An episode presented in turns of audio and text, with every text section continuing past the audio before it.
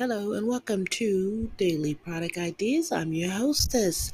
It's been a couple of weeks now. I have been busy trying to get some things started, and when you know it, my computer crashed. So I had to spend days trying to get uh, things together. Lost files, you name it, but I was able to get most of them back because I am diligent that way. I backed mine up to um, my USB twice. So that saved a lot of it. But uh, hey, so here I am. We're back again. And today's product I am sharing with you is called the EpiPen Alternative. And a lot of you probably heard about those. There are, you know, uh, auto injectors for people who have life threatening allergies that might need immediate access to injectable uh, epinephrine. So, I thought that would be something to share. The holidays coming, a lot of us will be going out, we'll be eating and and and having good times and festival festivities.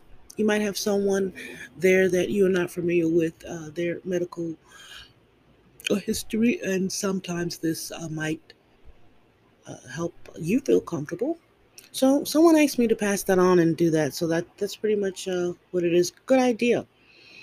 So uh, epinephrine those auto injector pens that make it easy to quickly and safely administer medication.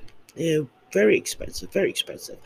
But uh, over time, they have a low cash price uh, epinephrine type of injector available uh, at CVS, by the way. So I um, think that would be, yeah, I don't know if it's over the counter or not. But anyway, so the need for a less expensive one is options are there at the, their locations. You can, you know, get the authorized generic for, I think it's about a hundred dollars. Looks like it is for a two pack. So it's it's authorized generic is from the Food and Drug Administration, approved, and so forth and so on. So it's a life saving thing to have the EpiPen that contains the uh. Okay, epinephrine. Okay, so um, that might be something that you want to look into. I thought I'd cover that. Okay, you can, a patient can switch to from the prescription to a low cost auto injections.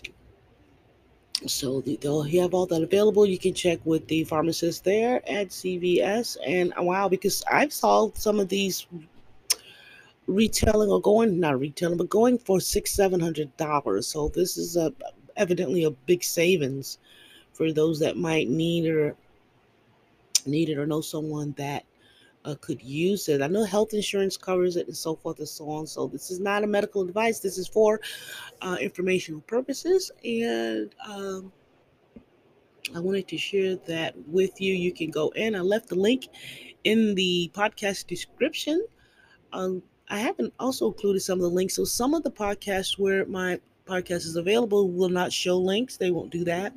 So um, you might want to uh, let's see if they're not showing the links you would at least get if they're not linking the links you at least get the text to the link most of the time so try to look in the podcast description area okay so thanks for listening and i will see and hear from you next time.